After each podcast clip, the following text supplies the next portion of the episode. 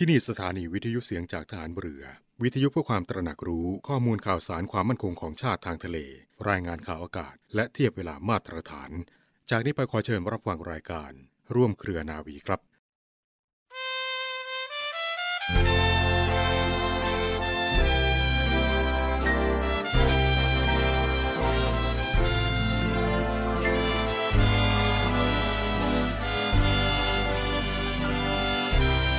การที่คนสมัยใหม่ บอกว่าคนสมัยเก่ามีความรู้น้อย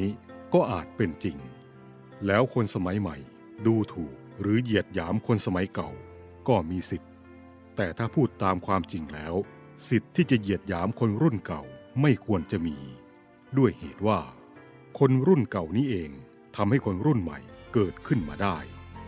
พระบรมราโชวาท พระบาทสมเด็จ พระบรมชนากาธิเบศร มหาภูมิพลอดุลยเดชมหาราช บรมนาถบพิตรพระราชทานแก่คณะประชาชนที่เข้าเฝ้า เนื่องในโอกาส วันเฉลิมพระชนมพรรษา 4 ธันวาคม 2531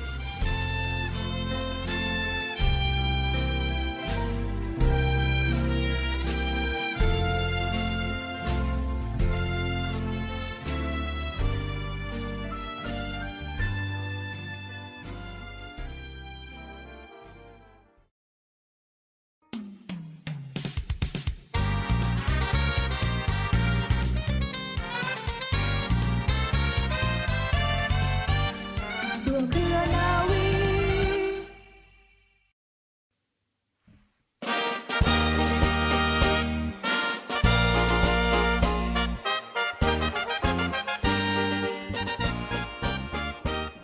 สวัสดีคุณผู้ฟังทุกท่านค่ะ ขอต้อนรับคุณฟังทุกท่านเข้าสู่รายการร่วมเครือนาวี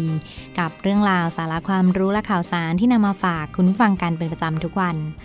สำหรับเรื่องเล่าชาวเรือในวันนี้ทางรายการได้หยิบยกเอาเรื่องราวประวัติความเป็นมาของมูลนิธิสายใจไทยในพระบรมราชูปถัมภ์มาฝากคุณผู้ฟังกันค่ะ ในช่วงเวลาที่โลกมีความขัดแย้งทางอุดมการ์การเมือง ระหว่างเสรีประชาธิปไตย และสังคมนิยมคอมมิวนิสต์ เป็นผลกระทบให้ประเทศไทยมีปัญหาในความไม่สงบ อันเนื่องมาจากความยากจนของประชาชนในท้องถิ่น และมีกลุ่มบุคคลที่มีความคิดทางการเมืองในระบบสังคมนิยมคอมมิวนิสต์ ที่ได้รับการสนับสนุนจากภายนอกประเทศเข้ามาทำสงครามแย่งชิง ประชาชนในจุดต่างๆ ของประเทศซึ่งเป็นการบ่อนทำลายความมั่นคงของชาตินะคะ รัฐบาลในสมัยนั้นค่ะได้จัดให้มีการปรับปราม จึงมีการสู้รบกันเกิดขึ้นในหลายแห่ง ตามชายแดนของประเทศทำให้เกิดการสูญเสียชีวิต การบาดเจ็บ การพิการและความเดือดร้อน กระทบถึงรัษฎรโดยทั่วไปอีกเป็นจำนวนมาก พระบาทสมเด็จพระบรมชนากาธิเบศรมหาภูมิพล อดุลยเดชมหาราช บรมนาถบพิตรทรงมีพระมหากรุณาธิคุณเป็นล้นพ้น ทรงห่วงใยในความทุกข์ของราษฎรผู้เสียสละชีพเพื่อป้องกันประเทศชาติค่ะทำให้ต้องกลายมาเป็นผู้บาดเจ็บทุกพลภาพจนไม่สามารถประกอบอาชีพได้เช่นเดิม พ่อแม่ก็จะต้องสูญเสียบุตรชายภรรยาจะต้องสูญเสียสามี ผู้นำของครอบครัว ครอบครัวเองก็จะต้องสูญเสียญาติพี่น้องอันเป็นที่รัก ซึ่งเป็นผลมาจากการสู้รบดังกล่าวนะคะ ในหลวงรัชกาลที่ 9 ค่ะจึงได้เสด็จพระราชดำเนินเยี่ยมผู้ปฏิบัติหน้าที่ด้วยทรงตระหนักถึงความทุกข์ยากลำบาก และภารกิจอันหนักหน่วงของผู้ที่อยู่ในแนวหน้า ในขณะเดียวกันก็ได้ทรงเสริมสร้างขวัญและกำลังใจให้แก่ครอบครัวของผู้เสียสละเหล่านี้ค่ะ โดยได้เสด็จพระราชดำเนินพร้อมสมเด็จพระนางเจ้าสิริกิติ์ พระบรมราชินีนาถ พระบรมราชชนนี พันปีหลวง และสมเด็จพระเจ้าลูกเธอ ในงานพระราชทานเพลิงศพวิรชน ได้ทรงมีพระราชปฏิสันฐานไต่ถามชีวิตความเป็นอยู่ ยังความสำนึกและปิติในพระมหากรุณาธิคุณแก่เหล่าราษฎรทั้งหลายค่ะ ด้วยน้ำพระทัยที่เปี่ยมล้นไปด้วยพระเมตตาทรงห่วงใยในราษฎรของพระองค์ ในหลวงรัชกาลที่ 9 ทรงมีพระราชปรารภถึงระเบียบวิธีการช่วยเหลือ ผู้เสียสละชีพเพื่อชาติทุกคนนอกเหนือไปจากเงินช่วยเหลือที่ได้รับจากหน่วยราชการต้นสังกัด โดยเฉพาะราษฎรอาสาสมัครที่ได้รับบาดเจ็บทุพพลภาพหรือเสียชีวิต จะไม่มีสิทธิ์ได้รับความช่วยเหลือ เช่น เพื่อนทหารตำรวจร่วมสมรภูมินะคะ สืบเนื่องมาจากพระราชปณิธานดังกล่าวค่ะในวันที่ 2 เมษายน 2518 อันเป็นวันคล้ายวันพระราชสมภพของสมเด็จพระกนิษฐาธิราชเจ้ากรมสมเด็จพระเทพรัตนราชสุดาสยามบรมราชกุมารี ในหลวงรัชกาลที่ 9 ก็ได้ทรงพระกรุณาโปรดเกล้าให้เชิญทหารตำรวจราษฎรอาสาสมัครอื่น ๆ ที่ได้รับบาดเจ็บจากการปฏิบัติหน้าที่ป้องกันประเทศชาติ จากโรงพยาบาลพระมงกุฎเกล้า โรงพยาบาลตำรวจ โรงพยาบาลสมเด็จพระปิ่นเกล้า และโรงพยาบาลฐานพันศึก มารับพระราชทานเลี้ยงณศาลาดุสิดารายสวนจิตรดา พร้อมกันนั้นก็ได้ทรง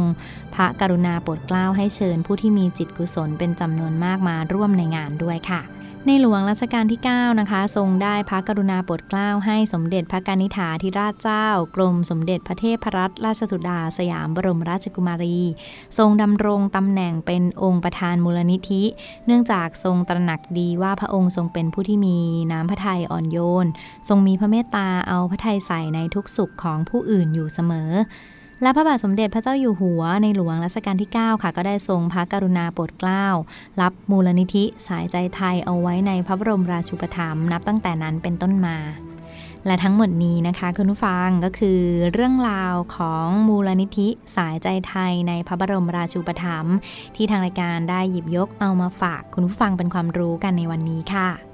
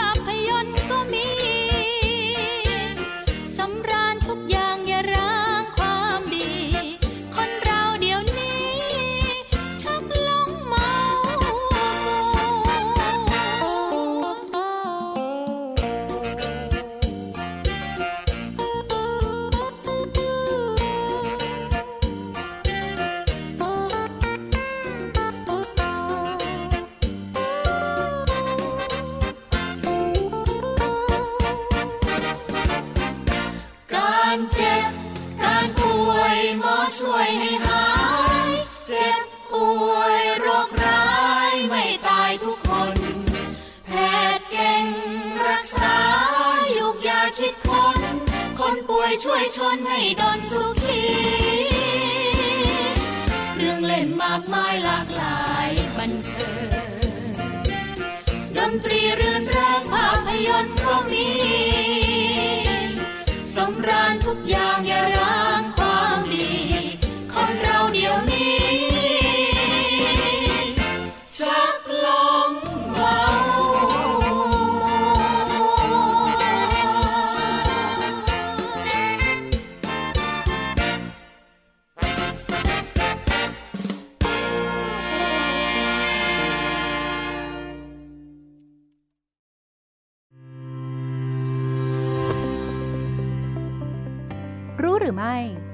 วัคซีนแล้วก็ยังมีโอกาสติดเชื้อและแพร่เชื้อได้นะ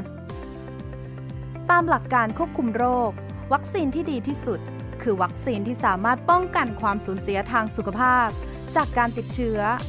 ตั้งแต่ลดโอกาสติดเชื้อ การเจ็บป่วย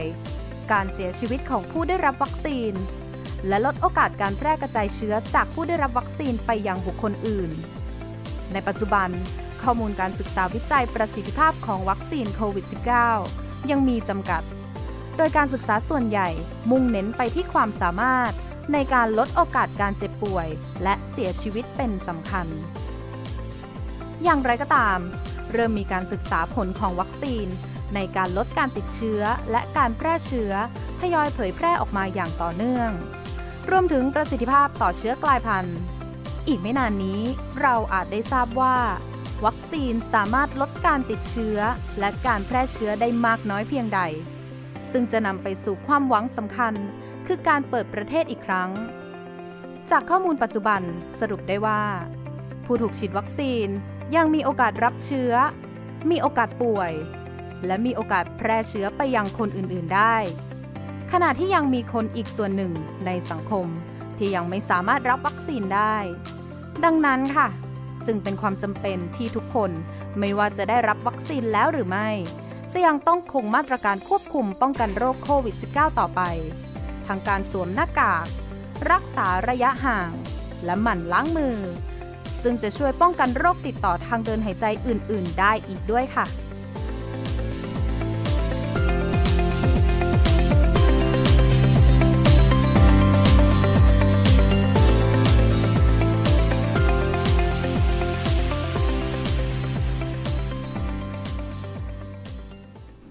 ลับเข้าสู่ช่วงนี้ของร่วมเครือนาวี รับฟังผ่านทางสถานีวิทยุเสียงจากทหารเรือ สทร 15 สถานี 21 ความถี่ทั่วประเทศไทย และเว็บไซต์นะเว็บไซต์ www.voiceofnavy.com เสียงจากทหารเรือ พอดแคสต์ และ Spotify รวมทางช่องทาง Facebook Fanpage ของเสียงจากทหารเรือค่ะ ส่งข้อความมาทักทายดีเจท่านต่างๆ กันได้นะ ผ่านช่องทางของ Facebook Fanpage เสียงจากทหารเรือ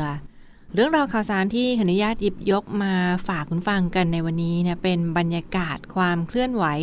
ด้านการบรรเทาสาธารณภัย และการช่วยเหลือพี่น้องประชาชน ในส่วนของศูนย์บรรเทาสาธารณภัยกองทัพเรือค่ะ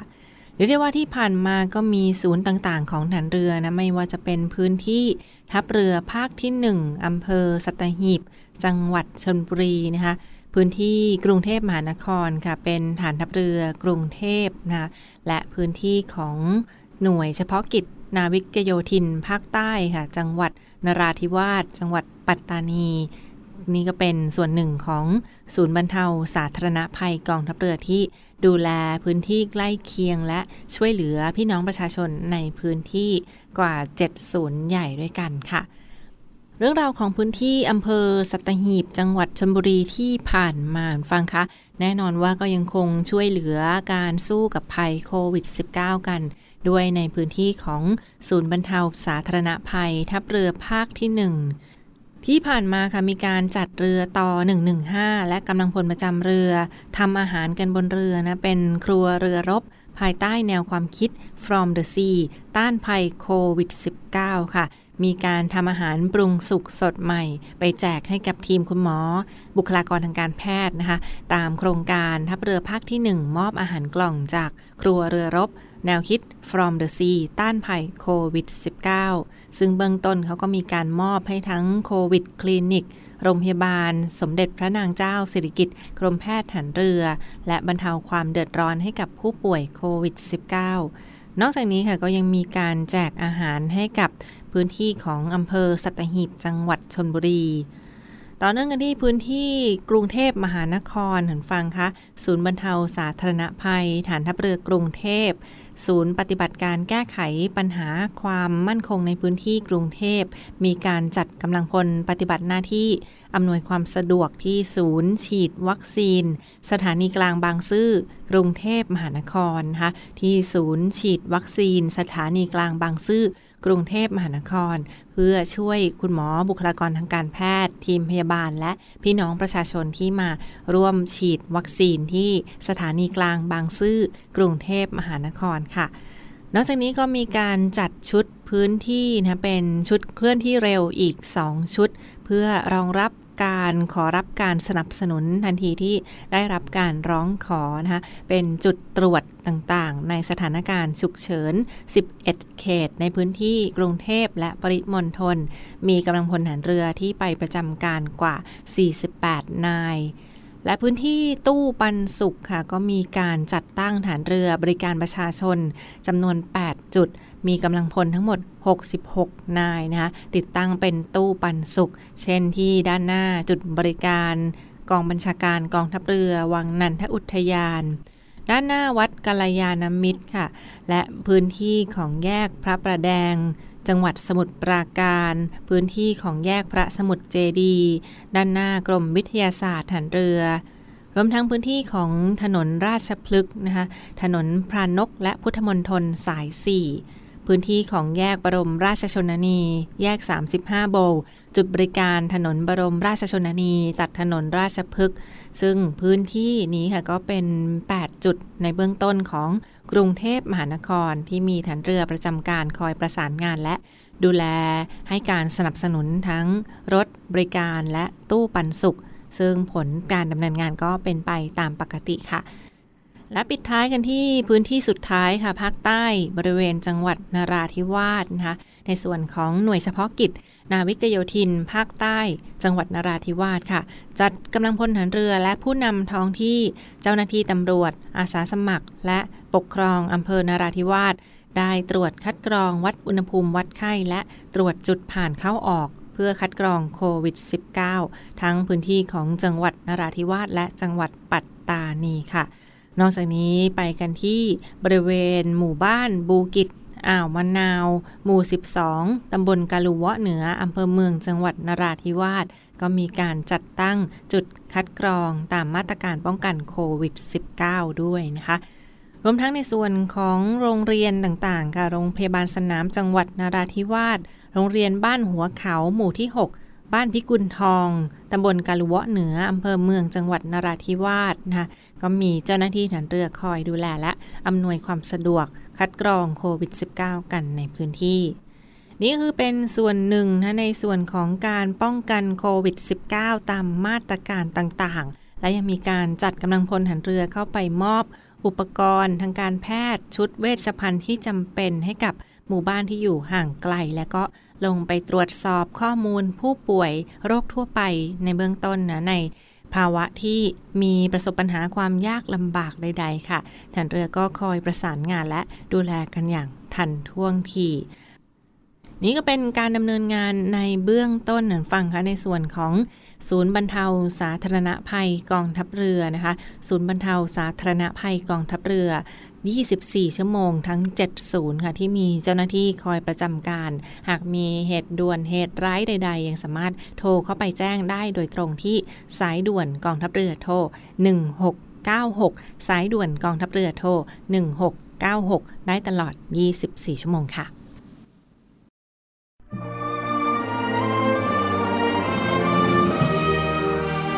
เพื่อเทิดทูนพระเกียรติคุณ และสืบสารปณิธานของพลเรือเอกพระเจ้าบรมวงศ์เธอ พระองค์เจ้าอภิกรเกียรติวงศ์กรมหลวงจุฬาภรณ์เขตอุดมศักดิ์ในภาพหมอพร ขอเชิญร่วมบูชาวัตถุมงคลรุ่น สืบสารปณิธานหมอพร เพื่อจัดสร้างศูนย์การแพทย์แผนไทยหมอพร และการแพทย์ผสมผสาน โรงพยาบาลสมเด็จพระปิ่นเกล้ากรมแพทย์ทหารเรือ ติดต่อสอบถามและสั่งจองวัตถุมงคลได้ที่ 024752737 หรือ 087 621 9161 โดยโอนเงินผ่านธนาคารทหารไทย ชื่อบัญชี กองทุนจัดตั้งศูนย์การแพทย์แผนไทยหมอพร เลขที่บัญชี 040 257 6961 โอนเงินแล้วส่งหลักฐานการโอนเงินที่ บัญชีลายทางการ สืบสารปณิธานหมอพร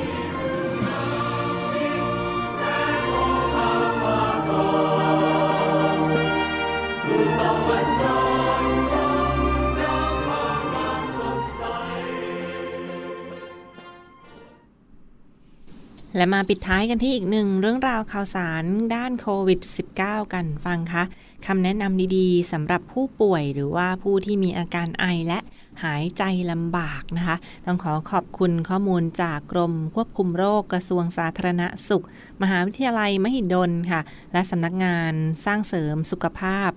หรือว่าสสส และในส่วนของกรมป้องกันโรคติดต่อไทยรู้สู้โควิดนะคะที่ออกมาประชาสัมพันธ์ข้อมูลดีๆ ในครั้งนี้เพื่อป้องกันโรคโควิด -19 กันค่ะ สำหรับคำแนะนำของผู้ที่มีอาการไอและหายใจลำบากนะคะ ผู้ที่มีอาการไอ เจ็บแน่นหน้าอกและหายใจลำบาก จากโรคป่วยติดเชื้อทางเดินหายใจหรือโควิด -19 ข้อแนะนำที่ 1 ก็คือ ถ้าเราไอและหายใจลำบาก ประการแรกค่ะให้ใช้ท่านอนคว่ำนอนคว่ำลงนะคะและ ใบหน้าตะแคงออกทางด้านซ้ายหรือขวาก็ได้ค่ะ ให้นอนคว่ำลงครั้งละ 30 นาทีถึง 2 ชั่วโมงนะคะ หรือว่าขณะที่พักฟื้นก็ให้นอนคว่ำให้มากที่สุด ให้มากกว่าท่าอื่นๆค่ะ นอนคว่ำแต่ว่าให้ใบหน้าตะแคงออกทางซ้ายหรือขวาก็ได้ ครั้งละ 30 นาทีถึง 2 ชั่วโมงค่ะ เพื่อลดอาการไอและการหายใจลำบาก ประการถัดไปค่ะอีกท่าหนึ่งค่ะเป็นท่านอนตะแคงขวานะคะ ให้เปลี่ยนท่านอนได้เป็นนอนตะแคงขวา 30 นาที ครั้งละ 30 นาทีหรือว่า 2 ชั่วโมงค่ะ สลับกับท่านอนคว่ำนะคะ เปลี่ยนเป็นท่านอนตะแคงขวาอีก 30 นาทีและถึง 2 ชั่วโมงสำหรับการนอนในครั้งนี้คุณฟังค่ะ ก็ควรจะหาหมอนหนุน นอนไม่คว่ำใบหน้า เพื่อให้ใบหน้านั้นตะแคงหน้า แล้วก็เปิดจมูก เปิดทางเปิดทางเดินหายใจค่ะ เป็นคำแนะนำสำหรับว่าถ้าเรานอนคว่ำอยู่ ให้หาหมอนหนุนที่ศีรษะด้วยนะแล้วก็ให้คว่ำตัวลงแต่ว่าใบหน้าตะแคงออกเพื่อเปิดทางเดินหายใจเทคนิคถัดไปค่ะเป็นท่านั่งฟังคะสำหรับผู้ที่มีอาการไอและหายใจลำบาก ให้นั่งเอนไปด้านหลัง 45 องศานะคะ นั่งเอนตัวไป 45 องศา อาจจะใช้เป็นเตียงปรับระดับหรือว่าใช้หมอนหนุนด้านหลังค่ะ ให้ตัวนั้นเอียงลงไป 45 องศา ซึ่งท่านี้ก็สามารถทำได้ทุก 2 ชั่วโมง ท่าถัดไปค่ะเป็นสลับเป็นท่านอนบ้างนะนอนตะแคงซ้าย นอนตะแคงซ้าย 30 นาทีถึง 2 ชั่วโมงค่ะ นอนตะแคงซ้ายและใช้หมอนข้างหนุนที่บริเวณหน้าขานะหมอนข้างไว้หนุนที่บริเวณหน้าขา แล้วก็นอนตะแคงซ้าย 30 นาทีถึง 2 ชั่วโมง และท่าสุดท้ายค่ะ พยายามนอนท่าที่ทำแล้วมีออกซิเจน ที่ปลายนิ้วสูงที่สุดนั่นคือ เราต้องมีเครื่องวัดออกซิเจนที่ปลายนิ้วด้วยว่าท่าไหนที่เรานอนแล้วรู้สึกว่าหายใจสะดวก หายใจได้เต็มปอดนะก็ลองใช้เครื่องวัดออกซิเจน ที่ปลายนิ้ว ถ้าออกซิเจนสูงเกินกว่า 90 อันนี้ก็ค่อนข้างได้ผลดีค่ะสำหรับท่านอนที่มีออกซิเจน ปลายนิ้วสูงสุด หรือว่าหายใจได้สะดวกที่สุด แล้วก็ต้องเปลี่ยนท่าทันทีค่ะเมื่อออกซิเจน ปลายนิ้วต่ำลงหรือว่าหายใจไม่สะดวกนะคะ เครื่องวัดออกซิเจน ปลายนิ้วก็จะบอกค่าปริมาณออกซิเจน ที่อยู่ในปอดของเราโดย วัดที่ปลายนิ้ว ถ้าวัดออกมาแล้วค่าต่ำลงกว่า 90-80 อันนี้ก็ต้องเปลี่ยนท่าหรือว่าหาท่านอนที่ทำให้หายใจสะดวกมากยิ่งขึ้น ประการสุดท้ายคุณฟังคะสำหรับการเปลี่ยนท่าใช้ท่านอนคว่ำนะคะให้ใช้ท่านอนคว่ำให้มากที่สุด แล้วก็ไม่ควรจะนอนหงาย เป็นเวลานานค่ะ เพราะว่าถ้านอนคว่ำนั้นจะทำให้อากาศเข้าไปในปอดได้ดีดีมากยิ่งขึ้นนะคะคุณอาจจะสังเกตได้ว่าหลังจากที่นอนคว่ำเพียงไม่นานค่ะ เราก็จะรู้สึกดีขึ้น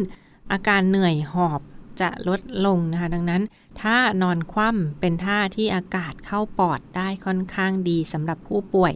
และไม่ควรนอนด้วยท่าใดท่าหนึ่งเป็นเวลานานฟังคะ ถ้าเปลี่ยนท่าได้ทุกสองชั่วโมงก็ค่อนข้างจะดี เพราะว่าไม่ควรนอนท่าใดท่าหนึ่งเป็นเวลานาน ซึ่งอาจจะทำให้กล้ามเนื้อนั้นเกร็ง แล้วก็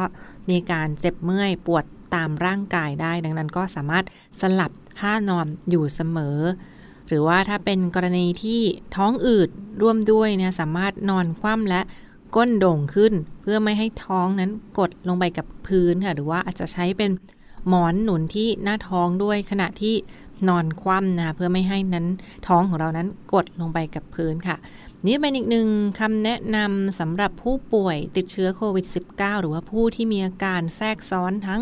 อาการไอหายใจลำบากนะคะช่วงนี้ก็ร่วมด้วยช่วยกันค่ะ อีกหนึ่งข้อมูลดีๆ ที่มาฝังฟังกัน ขอให้ทุกท่านปลอดภัยจากโรคภัยไข้เจ็บกันในช่วงนี้ค่ะ